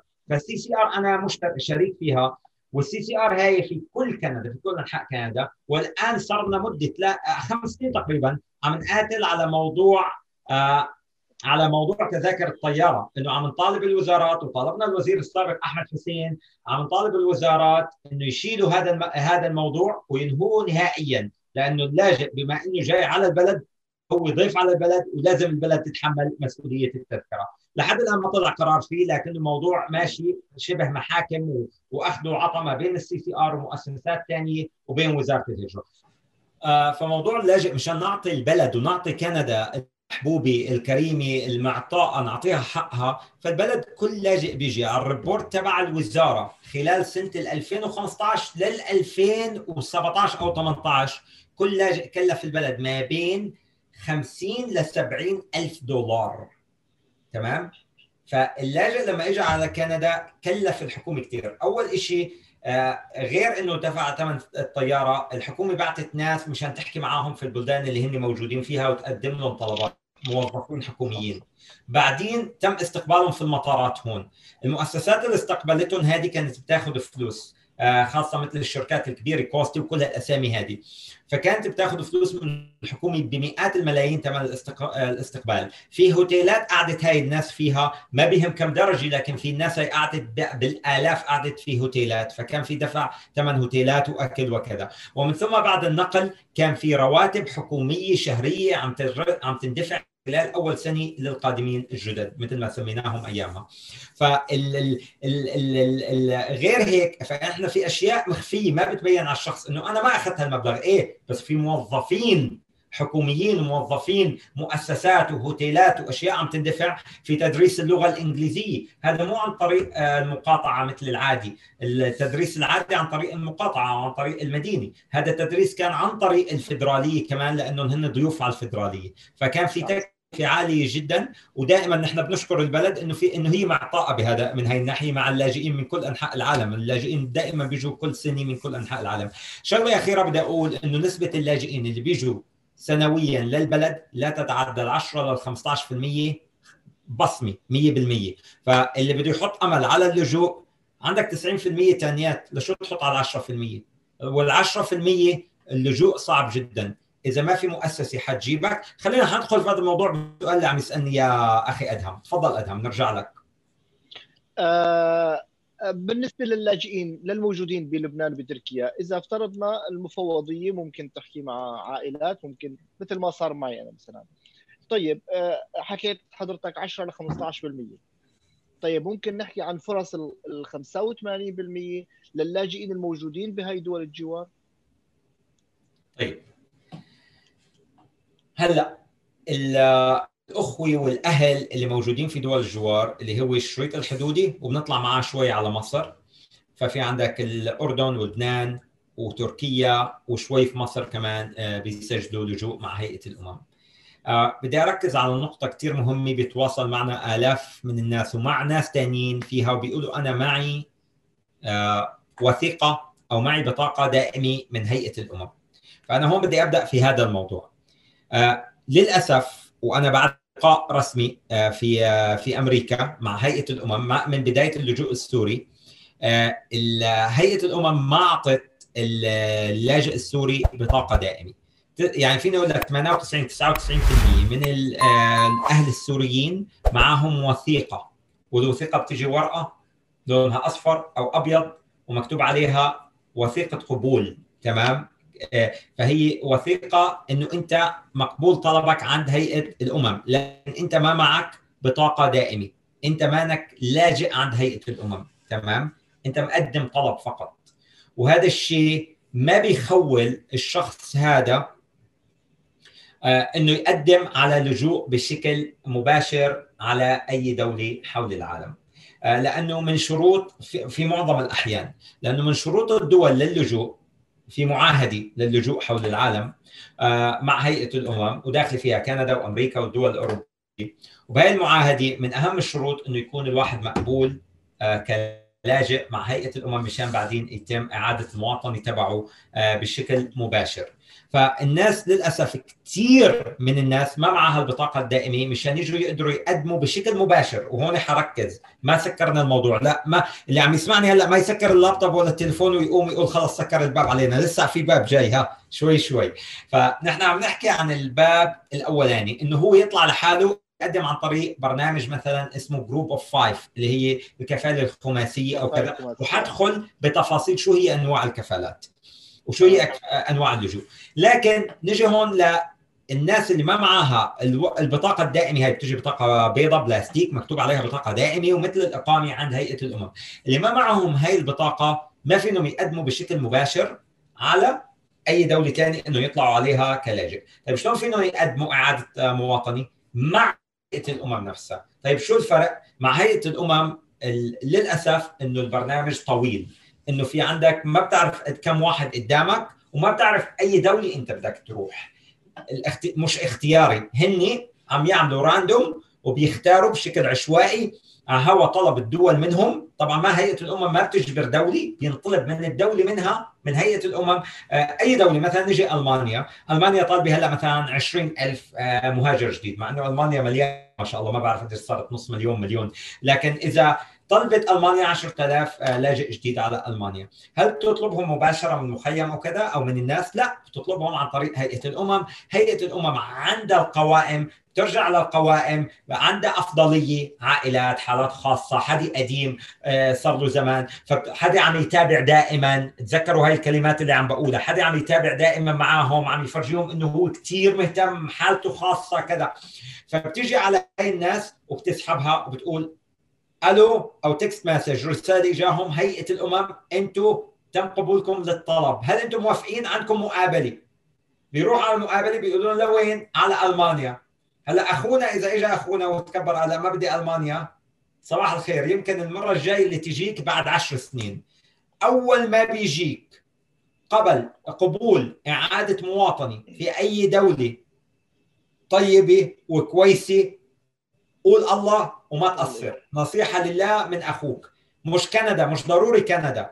روح على ألمانيا روح على أوروبا روح على ماليزيا روح على أي بلد تاني. طالب لاجئين لأنه حيكون عندك فرصة بداية حياة وتكوين حياة. خاصة أنك أنت جاي على أرض خصبة جديدة حيكون في عندك مجال أنك تعمل شيء جديد. فنصيحة لله اطلع وين ما إجاك اللجوء. لا رح يكون عندك support يعني بالنهاية بس بس كنت بهي الحالة أنت فعلا راح يكون في عندك support يعني في عندك خليني أقول مزبوط بإذن الله. س- سنه ريلاكس يعني سنه أنت في على لك بس أنا بقول ما relax هاي السنة لازم لازم تثبت. جدارتك باللغة أقل شيء. إذا ما أثبت جدارتك فأنت بتكون هون الم... المقصود في... مقصود ب relax يعني من الناحية المادية. لا إنه بينام بفيق ما إنه أكل هم بكرة. yes مضبوط معيشة 100% بكرة. 100% ايهم تمام؟ فهذا هذا فهذا لازم يعطيك مجال لتعمل أي شيء ثاني طبعا إنك إنك تقدر تعمل شيء ثاني بالضبط. ما تكون ما تكون مكبوس ما تكون محبوس يعني مضغوط. بالضبط بالضبط. أول ما بيجيك موافقة على دوله خدها وما تناقش ال- ال officer الضابط تبع هيئة الأمم كثير أو الموظف لأنك ممكن هو وقتها تضرب مخه يقول لك خلص أنت ما بدك شطبتك حط حد ثاني reject بالضبط. ارجع على ارجع لورا وصار إذا يمكن يحطك آخر شيء في القائمة. فصار يمكن ما عاد تطلع لك مره ثانية في حياتك فاللي بتيجي فرصة ياخذها يا جماعة. مش ضروري لكندا نصيحة لله بنصحها لأولاد عمي اللي هن بينات اللاجئين قرايبيننا وأهلنا اللي هن بين هالناس هذه كلياتها. كلياتنا عنا أهل آه، من بين هال هال هالناس هذه هن أهلنا. فنرجع هون شو بيصير في حالة آها؟ في حالة إنه واحد على الحدود الشريطي على الحدود الشريطي اللي عم نحكي عنهم مليونين هون 4 ملايين هون 3 ملايين هون نص مليون هون عم نحكي تقريبا ما بين 6 ل 8 مليون شخص. يعني هدول دولة بحالهم. هالناس هذه كلياتها اللي ما عندهم الكفاءات للهجرة ومسجلين مع هيئة الأمم يسجلوا إعادة مواطنة. اللي حابب اللي ما ملاقي لحاله ولا في ناس أخي حكيت معها عندها أمل إنه ترجع بدها اللي عنده مزرعة اللي عنده أراضي اللي عنده كذا اللي مستقر في تركيا أو في الأردن وفتح مطعم أو أو صالون أو كذا. هدول ما بدهم خلاص. بس عم نحكي على اللي بده. اللي بده روح وسجل عند هيئة الأمم إنه أنت بدك إعادة مواطنة. لأنك تسجيلك كلاجئ مش معناتها أنت مسجل بإعادة المواطنة. بدك تطلب منهم إنك تتسجل بإعادة أسف أسف. آه بدي أقاطعك أستاذ سامر بهال بهالنقطة بس. أنا كنت بالأردن وبعرف إنه في كثير ناس راحت على على المفوضية وحكت هيك قالوا لهم ما في عنا هيك شيء. ففي في نصيحة إنه كي أنا أنا في بدي أكد على كلامك. أنا أنت قلت يضل يتردد يتردد يضل يفرجيهم إنه هو بده يسافر. أنا معك بهذا الكلام صح. ولكن يسجل إعادة توطين. في مفتاح لهالموضوع؟ أنا على علمي في تركيا وفي مصر. آه، قرايبيني راحوا وسجلوا على إعادة التوطين. 100% 100% تمام؟ حلو. فاللاجئين اللي موجودين في آه، تركيا في الأردن وفي لبنان وعلى علمي الله أعلم تركيا إيه أو لا أنتم بتعرفوا أكثر إنه في هيئة الأمم وفي القاهرة على علمي في هيئة أمم لأنه بعثت ناس لهناك وبيروحوا بيراجعوا ومشان إنهم يحطوا اسمهم واسم عائلتهم على إعادة التوطين. هلأ الشيء بالشيء يذكر في نوعين من التوطين، في توطين انت بتحط اسمك وفي توطين أحيانا بيجي بدون أي بدون ما تحط اسمك بالمرة، وأعطيكم مثال على ذلك كندا. كندا لما تغيرت الحكومة في نهاية 2015 كانوا حاطين عهد على نفسهم ووعد على نفسهم إنه يجيبوا 25 ألف لاجئ. هيك دفعة واحدة عذرا. دفعة واحدة يجيبوا 25 ألف. هذا الرقم طلع على فكرة لل 50 لل 60 لل 70 ألف. يعني نط نط نط لفوق كثير طيب لما حطوا على العهد على حالهم هذا أرقام كبيرة. عطوا هذه الأرقام لشغلة اسمها الأيوم اللي هي أكبر مؤسسة غير ربحية تابعة تابعة لنقل الناس المهاجرين واللاجئين حول العالم اللاجئين حول العالم ولل UN. فلما أعطوهم هذه الأمور ال UN تواصلت بطريقة text بطريقة تليفونات بطريقة إيميلات بطريقة تواصل شو ما كان مع الناس وكان التواصل بشكل ضخم. وعلى علمي وقتها أنا كنت على كثير تواصل مع يعني مع المؤسسات الرسمية. على علمي في ناس كثير كانت يا أما تليفوناتها ما شغالة فراحت عليها يا أما ال text message ما ما ردوا عليه يا أما ما فهموا الرسائل من مين شافوا أشياء أجنبية أو تواصلوا بالعربي عذرا لأنه كان في ترجمة من الدول اللي هن فيها. يا أما الشغلة الأخيرة كان في إنه الناس هي نفسها ما بدها تطلع على كندا. دولة برد برد. وتكون الحج والحج مثلا ما اجاهم أو الأخ ما إجا والأخ إجا فيقول له بدك تتركني وما بدك تتركني. ففي ناس كثير والله على علمي ما طلعت. ففي هذا النوع هذا النوع مو بإيدك. هذا النوع خارج نطاق يعني إرادتك بالمرة. ما عندك أي مشيئة أو إرادة فيه. الدول بتطلب من هيئة الأمم هيئة الأمم بتتحرك وبتتحرك بشكل سريع إذا بدها الدول لأنه هيئه الامم من مصلحتها إنه تعمل هذا الشغل لأنه هذا شغلها إنه تلقوا الناس. لكن على بتشتغل تحت أوامر الدولة اللي عم تقول لا إحنا بينا فهو عمل ما بين هيئة الأمم والدولة الطالبة. فهذه أول جزء. فهون أنت ما عندك إنك أنت تعمل شيء. إجتك الرسالة خليك منتبه وبيكون بيكون نصيبك من الله. يعني ما حقول لك حظ حقول لك نصيب بإذن الله. لكن الطرف الثاني إنك أنت تسجل اسمك الله أعلم وأنتم بتفيدوني بهالشيء يمكن بعض الدول فيها وبعض الدول ما فيها مكاتب لهيئة الأمم. أخي أدم آه، بالنسبة لك آه، شلون آه، شلون هل كان في مكتب لهيئة الأمم في الأردن؟ نعم في مكتب لهيئة الأمم بالأردن. ومثل ما حكيت حضرتك تماما حرفيا بأكد على كلامك 100% ما شاء الله كلامك ومعلوماتك صح. تم التواصل مع ناس لا على التعيين أو ما بعرف شو المرجعية عند هيئة الامم لحتى تتواصل مع ناس معينين. أنا من ضمن الناس اللي تواصلوا معها بدون ما أقدم أي طلب بصراحة. آه، بالصدفة ممكن. عن طريق أنا يعني آه، في أختي كانت هون قبلي. فممكن عن طريقه هي اجى اجى اسمي أنا.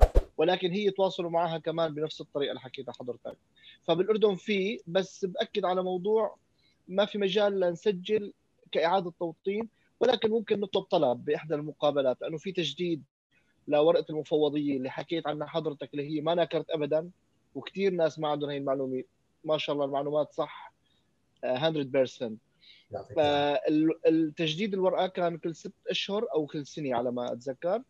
خلال هاي المقابلات كان ممكن إنه مثلا في مجال للسفر لكندا أو لأوروبا. فتماما هذا اللي صار معي. إجاني تليفون وصارت المقابلات عن طريق ال IOM اللي هي منظمة الهجرة العالمية. وال United Nation هي الامم المتحدة وصرنا بكندا. ما شاء الله وألف مبروك وإن شاء الله مبروك الجنسية أخذتها إن شاء الله ولا الله يبارك. قدمت ال application أنا صار لي ثلاث سنوات ونص على ثلاث سنوات تماما قدمت ال application صار لي هلأ حابب أسألك هذا السؤال بس ما بدي أقطع العالم. أنا بسألك اياه تحت الهواء إن شاء الله. آه نعم صار لي ثلاث شهور مقدم ال application وإن شاء الله عم بستنى بتعرف على الكورونا عم تاخذ تقريبا لسنة. وعم يعملوا الاختبارات هلأ اونلاين وعم يعملوا أونلاين. آه، إذا هذا سؤالك فعم يعملوا الاختبارات اونلاين وبإذن الله أسهل أنا بلاقيها أسهل ومن البيت الواحد مرتاح أكثر وعم يعملوا الاحتفالية الجنسية. إذا لحقتها في عصر الكورونا عم يعملوها كمان اونلاين فبيطلع لك الدجاج وبيطلع لك الناس بيعملوا لك الاحتفالية بإذن الله بنفرح فيها قريبا إن شاء الله. طيب هلأ بالنسبة للأردن حكينا ممكن الواحد يتردد لعندهم أكثر من مرة. آه، ممكن يسأل إذا في مجال لإعادة التوطين ممكن بالأردن ما في بلبنان في. آه، ممكن يجي اتصال لا على التعيين من من هيئة الأمم المتحدة. هي مبدئيا ثلاث طرق. في طريقة رابعة أستاذ سامر آه في. في. تفضل. والطريقة الرابعة حتكون هي إنه الواحد عنده آه عنده مؤهلات ثانية تسمح له إنه هو يسافر كلاجئ. شو هي هي المؤهلات؟ مثلا إنه هو عنده البطاقة من نسبة ال 2% الباقيين طالع من أول قدر يعني حاصل على البطاقة الدائمة لهيئة الأمم. طيب وقتها موضوعه بيختلف كليا عن موضوع كل 8 ملايين اللي قاعدين على الحدود كليا. ليش؟ آه موضوعه بيصير أسهل بكثير شبه يعني خلص موضوعه بيصير موضوع إنه فينه يقدم لجوء عن طريق group of five اللي هي الكفاله الخماسية. ونرجع هون للأمور اللي هي اللجوء لكندا. اللجوء لكندا في عندك عن طريق هيئة الأمم اللي هو واحد واللي هو غير اختياري. الدول هيئة الأمم. وال UN انتهينا. واحد غير اختياري. ما بكيفك بيجيك يا بتوافق يا لا. اثنين الكفالة الخماسية group of five واشتغلوا فيه كثير إخواننا العراقيين من 10 سنين و15 سنة. ثلاثة شغلة اسمها كفالة المؤسسات. أربعة كفالة ساه اللي هي الكفالة الكنيسية. وكثير ناس بتسمع عنها. فالكفاله الكنيسيه وعامل حلقة بدون يعني ما مودعي لكن عامل حلقة كاملة حوالي 15 دقيقة. اسمها الكفاله الكنيسيه واللي بيكتبها على جوجل الكفاله الكنيسيه كندا. تطلع هي الحمد لله أول حلقة لإلي. ف بس بس نوه هون قبل ما تكفي أستاذ سامر آه، نحن هاي الحلقة يعني تشرفنا بوجود أستاذ سامر معنا. قناة الأستاذ سامر ما شاء الله فيها أكثر من 200 ألف مشترك. آه، وفي عنده فعلا أنا كثير تابعتها وكثير استفدت منها. في عنده كثير حلقات بتحكي عن موضوع الجنسية بطريقة مفصلة ومبسطة. راح نحط رابط قناته إن شاء الله نحن بالوصف عنا. ورجاء آه، يعني طلب للاشتراك بقناة سامر وللاستفادة من المواضيع اللي بتهمكم بقناة الاستاذ سامر. ويلكم باك أيهم. أهلا وسهلا فيك.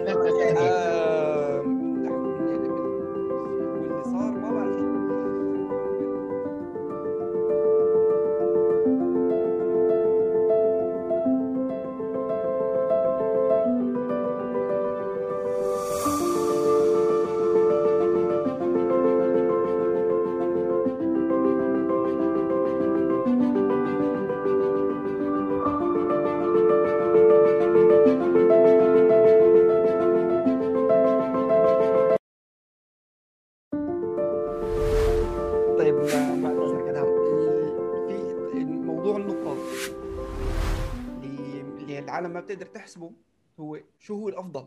يعني أنا مثلا إذا أنا متزوج عندي أولاد هل نقاطي بتعلى ولا بتوطى إذا أنا الأعزب نقاط أعلى. آه طبعا نحن مسألة العمر حكينا فيها مسألة اللغة واضحة والدراسة. هاي كل ما كانت أفضل كل ما كانت أحسن والعمر حكينا فيه بين 18 ل 35 بس موضوع العائلة. يعني أنا إذا متزوج وما عندي طفل طفلين آه تحت 18 فوق 18 أي أفضل؟ تمام؟ وعندي الجواب إن شاء الله. بس الجواب آه، شوي مش بالسهولة هذه. ليش؟ يعني ما فيني أعطيك أبيض وأسود فيه. بشكل عام الما متزوج نقاطه أحسن. بشيء بسيط تمام؟ بشيء بسيط. بتزيد نقطتين هون أربع نقاط هون نقطتين هون. لكن خلصنا؟ لا ما خلصنا. الموضوع وين بيتحسن؟ بيتحسن إذا زوجته معها شهادات عليا ولغه إنجليزية أو فرنسية. هون بيصير المتزوج علامته أحسن لأنه في قسم بنهاية ال application عن ال spouse. فإذا مقدم وعلى فكرة مش ضروري يكون التقديم الشريك. نعم. إيه مش ضروري يكون التقديم باسم الزوج. يا جماعة مش ما تاخذوني غلط. أنا نحن هون جماعة ما لنا ذكوريين بالمرة. نحن هون مع مع النساء والرجال و... و...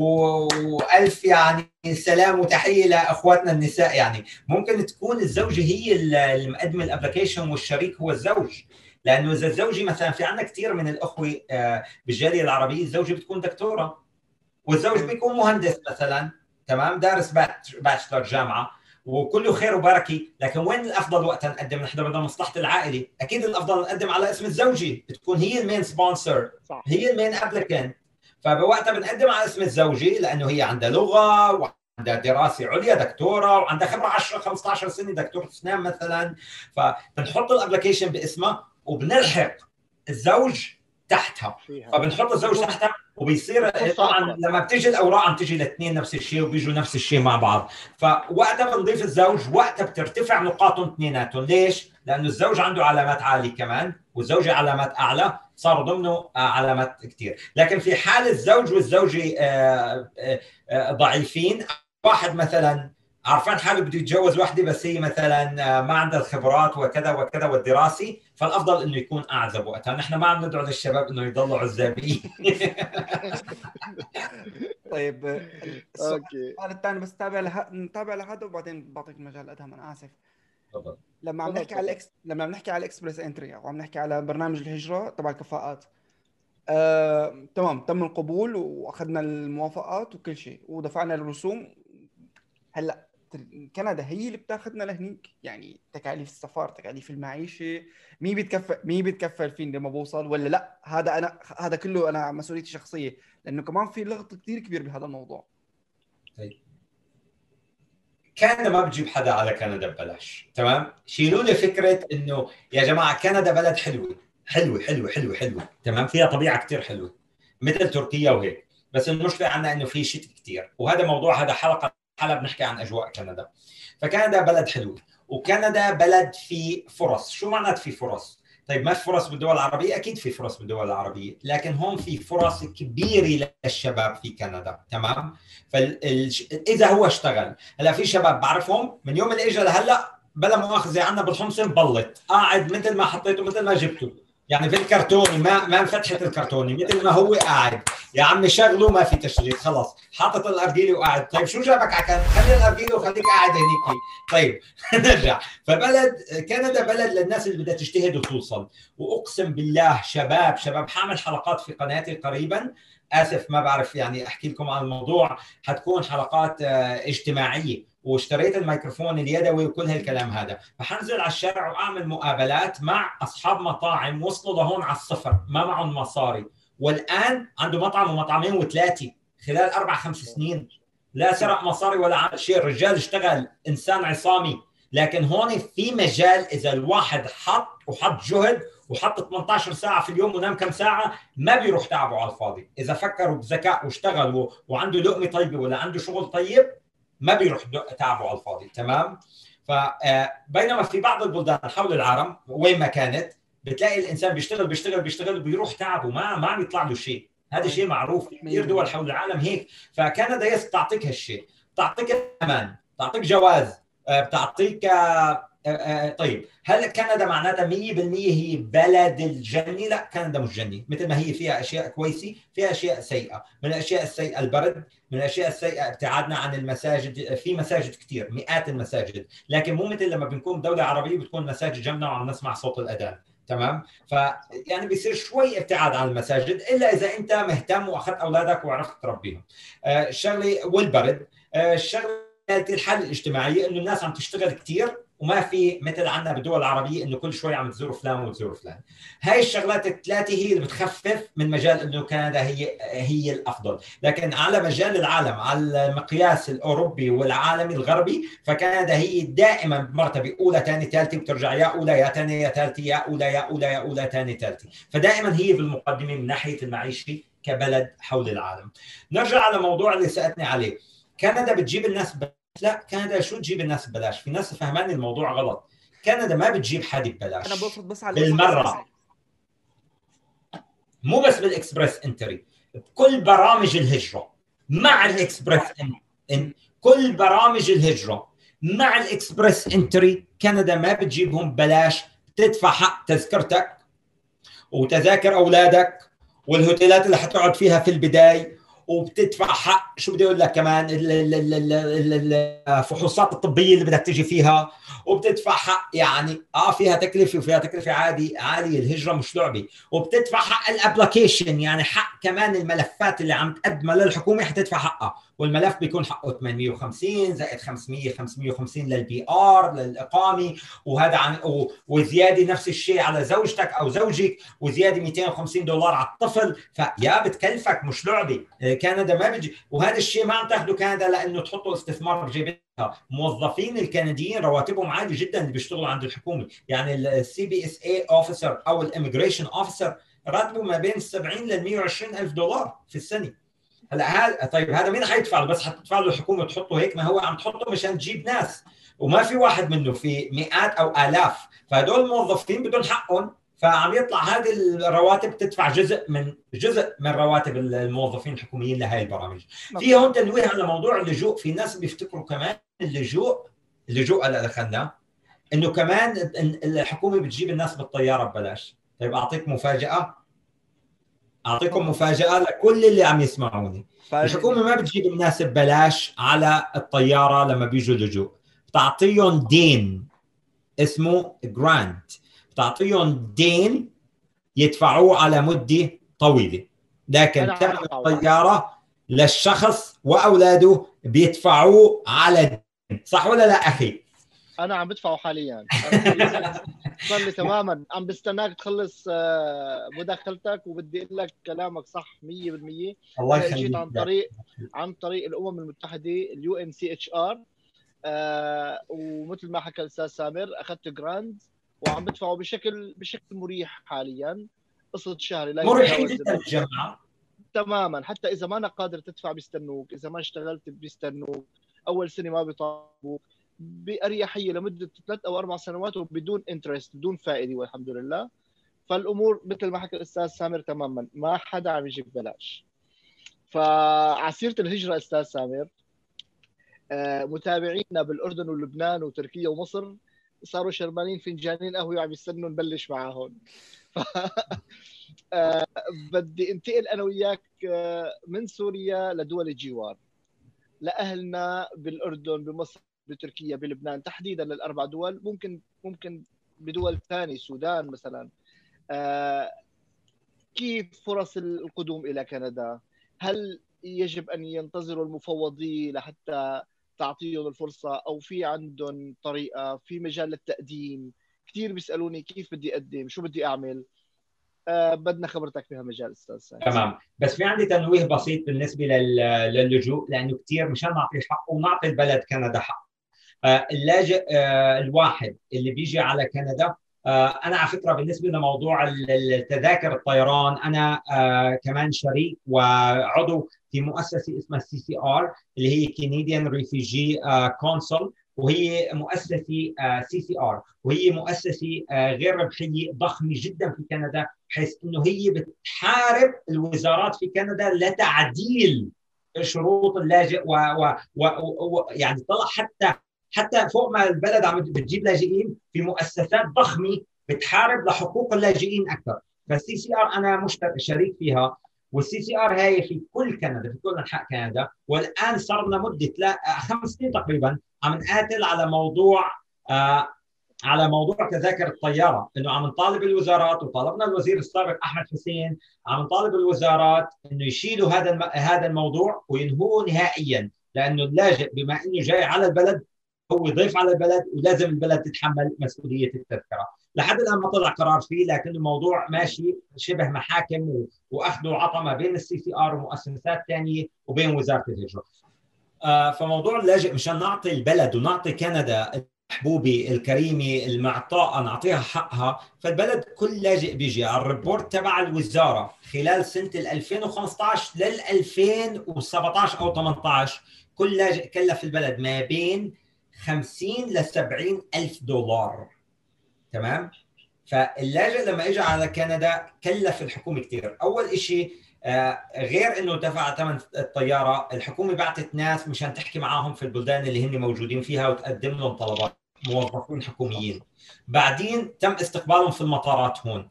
المؤسسات اللي استقبلتهم هذه كانت بتاخذ فلوس. خاصة مثل الشركات الكبيرة كوستي وكل الاسامي هذه.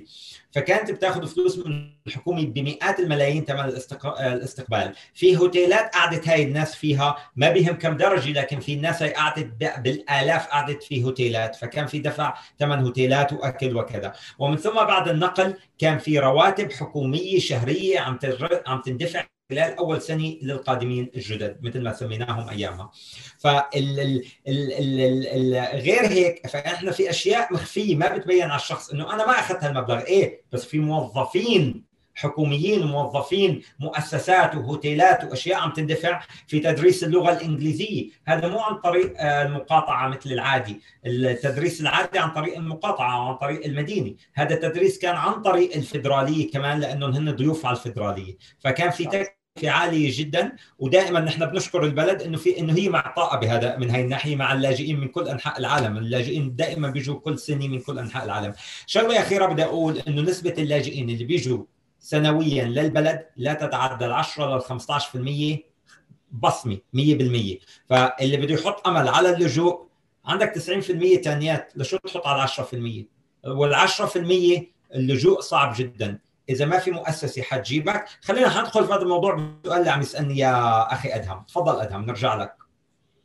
آه بالنسبة للاجئين للموجودين بلبنان بتركيا إذا افترضنا المفوضية ممكن تحكي مع عائلات ممكن مثل ما صار معي أنا مثلا. طيب آه، حكيت حضرتك 10 ل 15% طيب ممكن نحكي عن فرص ال 85% للاجئين الموجودين بهاي دول الجوار؟ طيب.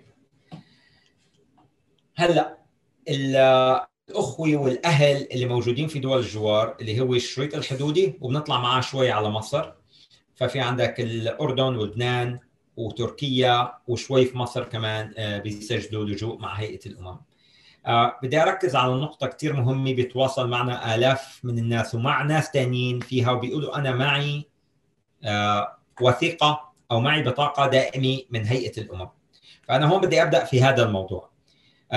للأسف وأنا بعد لقاء رسمي آه، في آه، في أمريكا مع هيئة الأمم من بداية اللجوء السوري هيئة الأمم ما أعطت اللاجئ السوري بطاقة دائمة.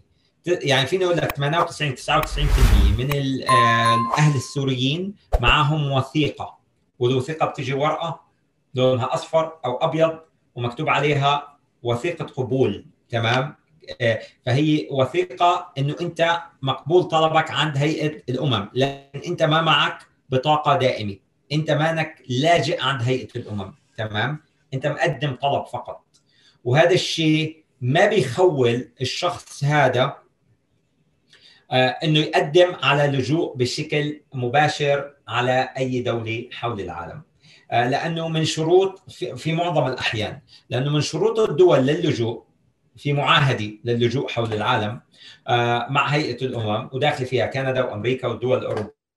وبهي المعاهدة من أهم الشروط إنه يكون الواحد مقبول كلاجئ مع هيئة الأمم مشان بعدين يتم إعادة المواطنة تبعه بشكل مباشر. فالناس للأسف كثير من الناس ما معها البطاقة الدائمة مشان يجوا يقدروا يقدموا بشكل مباشر وهون حركز. ما سكرنا الموضوع. لا ما اللي عم يسمعني هلأ ما يسكر اللابتوب ولا التليفون ويقوم يقول خلص سكر الباب علينا. لسه في باب جاي ها شوي شوي. فنحن عم نحكي عن الباب الأولاني إنه هو يطلع لحاله يقدم عن طريق برنامج مثلا اسمه group of five اللي هي الكفالة الخماسية أو كذا. وحدخل بتفاصيل شو هي أنواع الكفالات. وشو هي أنواع اللجوء لكن نجي هون للناس اللي ما معاها البطاقة الدائمة هي بتجي بطاقة بيضاء بلاستيك مكتوب عليها بطاقة دائمة ومثل الاقامه عند هيئة الأمم. اللي ما معهم هاي البطاقة ما فيهم يقدموا بشكل مباشر على أي دولة ثانية إنه يطلعوا عليها كلاجئ. طيب شلون فيهم يقدموا إعادة مواطنة مع هيئة الأمم نفسها؟ طيب شو الفرق مع هيئة الأمم للأسف إنه البرنامج طويل. إنه في عندك ما بتعرف كم واحد قدامك وما بتعرف أي دولة أنت بدك تروح.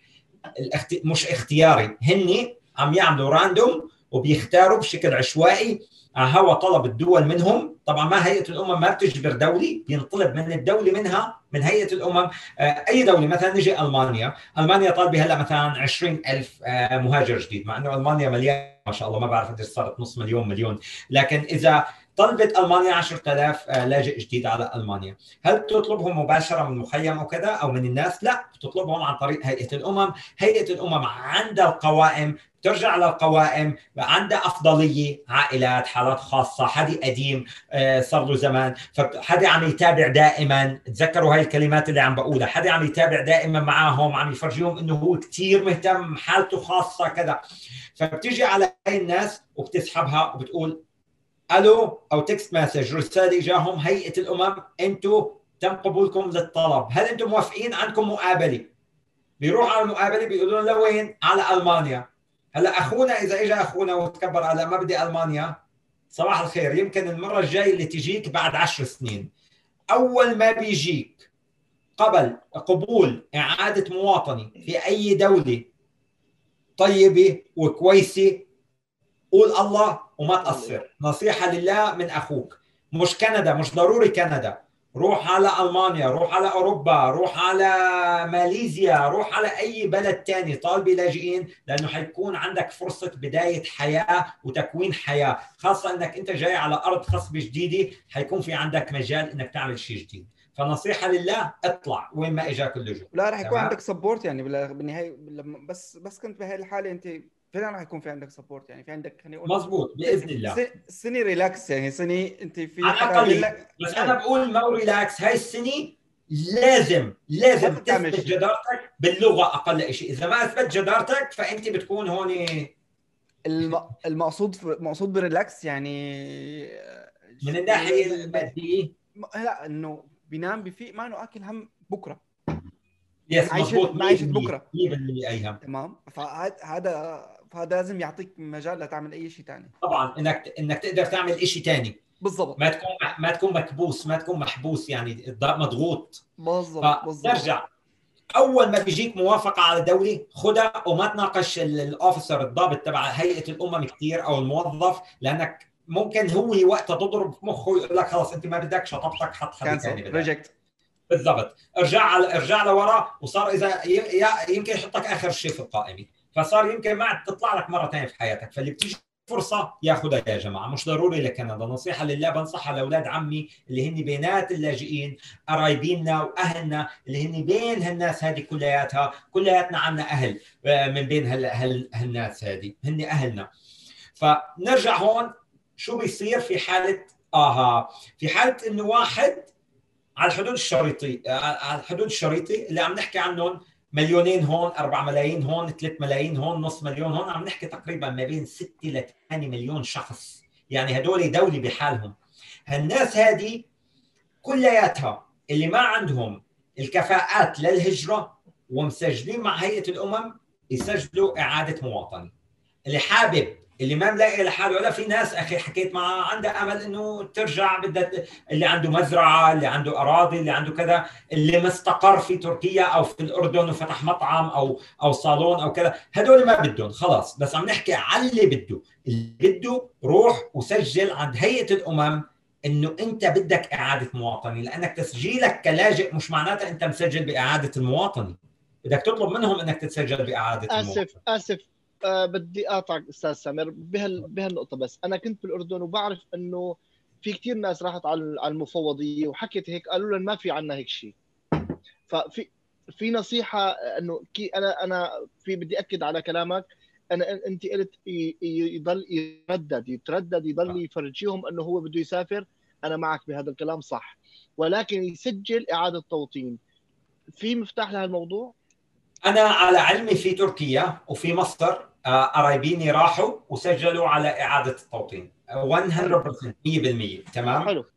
فاللاجئين اللي موجودين في آه، تركيا في الأردن وفي لبنان وعلى علمي الله أعلم تركيا إيه أو لا أنتم بتعرفوا أكثر إنه في هيئة الأمم وفي القاهرة على علمي في هيئة أمم لأنه بعثت ناس لهناك وبيروحوا بيراجعوا ومشان إنهم يحطوا اسمهم واسم عائلتهم على إعادة التوطين. هلأ الشيء بالشيء يذكر في نوعين من التوطين. في توطين انت بتحط اسمك وفي توطين أحيانا بيجي بدون اي بدون ما تحط اسمك بالمرة. وأعطيكم مثال على ذلك كندا. كندا لما تغيرت الحكومة في نهاية 2015 كانوا حاطين عهد على نفسهم ووعد على نفسهم إنه يجيبوا 25 ألف لاجئ. هيك دفعة واحدة عذرا. دفعة واحدة يجيبوا 25000 هذا الرقم طلع على فكرة لل 50 لل 60 لل 70 ألف. يعني نط نط نط لفوق كثير طيب لما حطوا على العهد على حالهم هذا أرقام كبيرة. عطوا هذه الأرقام لشغلة اسمها الأيوم اللي هي آه، أكبر مؤسسة آه، غير ربحيه تابعة تابعة لنقل الناس المهاجرين واللاجئين حول العالم اللاجئين حول العالم ولل UN. فلما أعطوهم هذه الأمور ال UN تواصلت بطريقة text بطريقة تليفونات بطريقة إيميلات بطريقة تواصل شو ما كان مع الناس وكان التواصل بشكل ضخم. وعلى علمي وقتها أنا كنت على كثير تواصل مع يعني مع المؤسسات الرسمية. على علمي في ناس كثير كانت يا أما آه، تليفوناتها ما شغالة فراحت عليها يا أما ال text message ما ما ردوا عليه يا أما ما فهموا الرسائل من مين شافوا أشياء أجنبية أو تواصلوا بالعربي عذرا لأنه كان في ترجمة من الدول اللي هن فيها. يا أما الشغلة الأخيرة كان في إنه الناس هي نفسها ما بدها تطلع على كندا. دولة برد برد وتكون الحج والحج مثلا ما اجاهم أو الأخ ما إجا والأخ إجا فيقول له بدك تتركني وما بدك تتركني. ففي ناس كثير والله على علمي ما طلعت. ففي هذا النوع هذا النوع مو بإيدك. هذا النوع خارج نطاق يعني إرادتك بالمرة. ما عندك أي مشيئة أو إرادة فيه. الدول بتطلب من هيئة الأمم هيئة الأمم بتتحرك وبتتحرك بشكل سريع إذا بدها الدول لأنه هيئه الامم من مصلحتها إنه تعمل هذا الشغل لأنه هذا شغلها إنه تلقوا الناس. لكن على بتشتغل تحت أوامر الدولة اللي عم تقول لا إحنا بينا فهو عمل ما بين هيئة الأمم والدولة الطالبة. فهذه أول جزء. فهون أنت ما عندك إنك أنت تعمل شيء. إجتك الرسالة خليك منتبه وبيكون بيكون نصيبك من الله. يعني ما حقول لك حظ حقول لك نصيب بإذن الله. لكن الطرف الثاني إنك أنت تسجل اسمك الله أعلم وأنتم بتفيدوني بهالشيء يمكن بعض الدول فيها وبعض الدول ما فيها مكاتب لهيئة الأمم.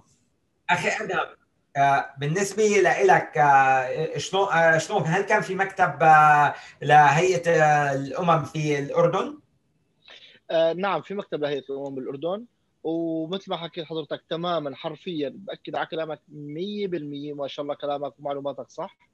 آه، تم التواصل مع ناس لا على التعيين أو ما بعرف شو المرجعيه عند هيئة الامم لحتى تتواصل مع ناس معينين. آه، أنا من ضمن الناس اللي تواصلوا معها بدون ما أقدم أي طلب بصراحة. آه، بالصدفة ممكن. عن طريق أنا يعني في أختي كانت هون قبلي. فممكن عن طريقه هي اجى اجى اسمي أنا. ولكن هي تواصلوا معها كمان بنفس الطريقة اللي حكيتها حضرتك. فبالأردن في بس بأكد على موضوع ما في مجال لنسجل كإعادة توطين. ولكن ممكن نطلب طلب بإحدى المقابلات لأنه في تجديد لورقة المفوضيه اللي حكيت عنها حضرتك اللي هي ما نكرت ابدا وكثير ناس ما عندهم هي المعلومة. ما شاء الله المعلومات صح 100% فالتجديد الورقة كان كل ست أشهر أو كل سنة على ما أتذكر. خلال هاي المقابلات كان ممكن إنه مثلا في مجال للسفر لكندا أو لأوروبا. فتماما هذا اللي صار معي. إجاني تليفون وصارت المقابلات عن طريق ال IOM اللي هي منظمة الهجرة العالمية. وال United Nation هي الامم المتحدة وصرنا بكندا. ما شاء الله وألف مبروك وإن شاء الله مبروك الجنسية أخذتها إن شاء الله ولا الله يبارك. قدمت ال application أنا صار لي ثلاث سنوات ونص على ثلاث سنوات تماما قدمت ال application صار لي هلأ حابب أسألك هذا السؤال بس ما بدي أقطع العالم. أنا بسألك اياه تحت الهواء ممكن إن شاء الله. آه نعم صار لي ثلاث شهور مقدم ال application وإن شاء الله عم بستنى بتعرف على الكورونا عم تاخذ تقريبا لسنة. يعني. وعم يعملوا الاختبارات هلأ اونلاين وعم يعملوا أونلاين. آه، إذا هذا سؤالك فعم يعملوا الاختبارات اونلاين وبإذن الله أسهل أنا بلاقيها أسهل ومن البيت الواحد مرتاح أكثر وعم يعملوا الاحتفالية الجنسية. إذا لحقتها في عصر الكورونا عم يعملوها كمان اونلاين فبيطلع لك الدجاج وبيطلع لك الناس بيعملوا لك الاحتفالية بإذن الله بنفرح فيها قريبا إن شاء الله. طيب هلأ بالنسبة للأردن حكينا ممكن الواحد يتردد لعندهم أكثر من مرة. آه، ممكن يسأل إذا في مجال لإعادة التوطين ممكن بالأردن ما في بلبنان في. آه، ممكن يجي اتصال لا على التعيين من من هيئة الأمم المتحدة. هاي مبدئيا ثلاث طرق. في طريقة رابعة أستاذ سامر؟ آه في. في. تفضل. والطريقة الرابعة حتكون هي إنه الواحد عنده آه عنده مؤهلات ثانية تسمح له إنه هو يسافر كلاجئ. شو هي هي المؤهلات؟ مثلا إنه هو عنده البطاقة من نسبة ال 2% الباقيين طالع من أول قدر يعني حاصل على البطاقة الدائمة لهيئة الأمم. طيب وقتها موضوعه بيختلف كليا عن موضوع كل 8 ملايين اللي قاعدين على الحدود كليا. ليش؟ آه موضوعه بيصير أسهل بكثير شبه يعني خلص موضوعه بيصير موضوع إنه فينه يقدم لجوء عن طريق group of five اللي هي الكفاله الخماسية. ونرجع هون للأمور اللي هي اللجوء لكندا. اللجوء لكندا في عندك عن طريق هيئة الأمم اللي هو واحد واللي هو غير اختياري. الدول هيئة الأمم.